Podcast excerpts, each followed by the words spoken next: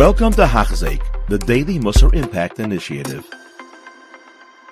Hello, my Swedish friends, and welcome back to Hachzik, our daily limit of Hashem. We're up to day 33 here.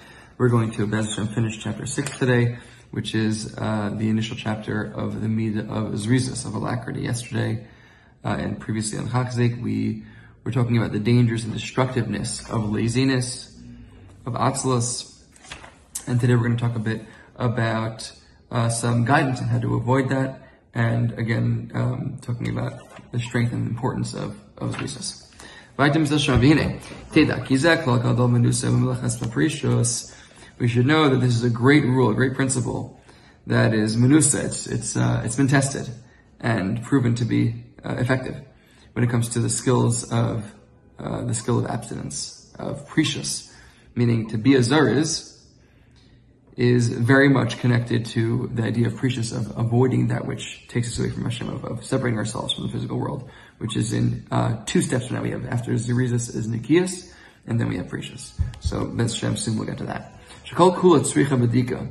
Every time you encounter a, a kula, an opportunity, a situation where you can be lenient, uh, more lax when it comes to a certain halacha or decision that you're making in life, you need to you need to look carefully at that, examine it properly.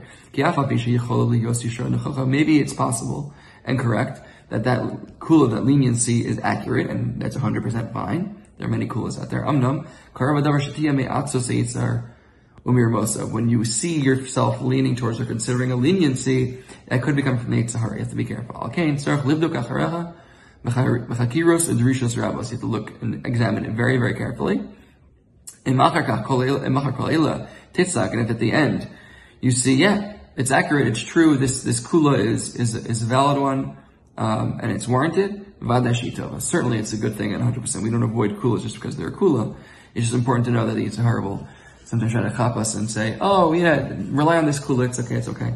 Um, many different areas of kashrus or um, many different areas of halacha or, a ashkafi even that we can find ourselves and say, oh, I can be a little lenient in this thing.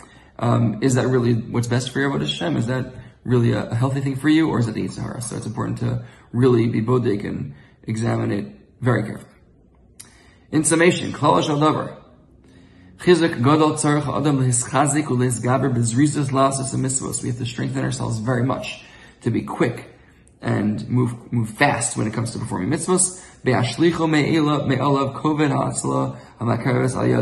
By pushing away the laziness and heaviness and sluggishness that, that prevents us from, from performing mitzvahs properly.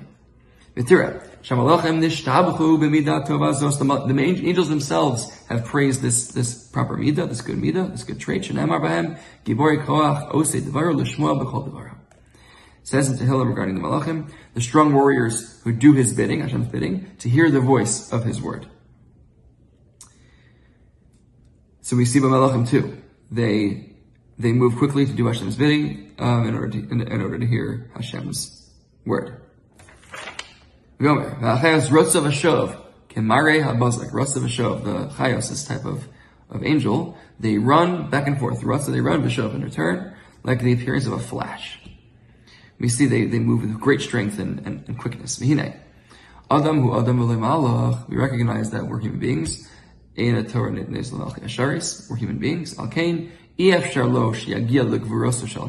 going to reach the level of strength and alacrity, unless the strength of the strength of, of, a, of, of, a, of a spiritual being of an angel. However,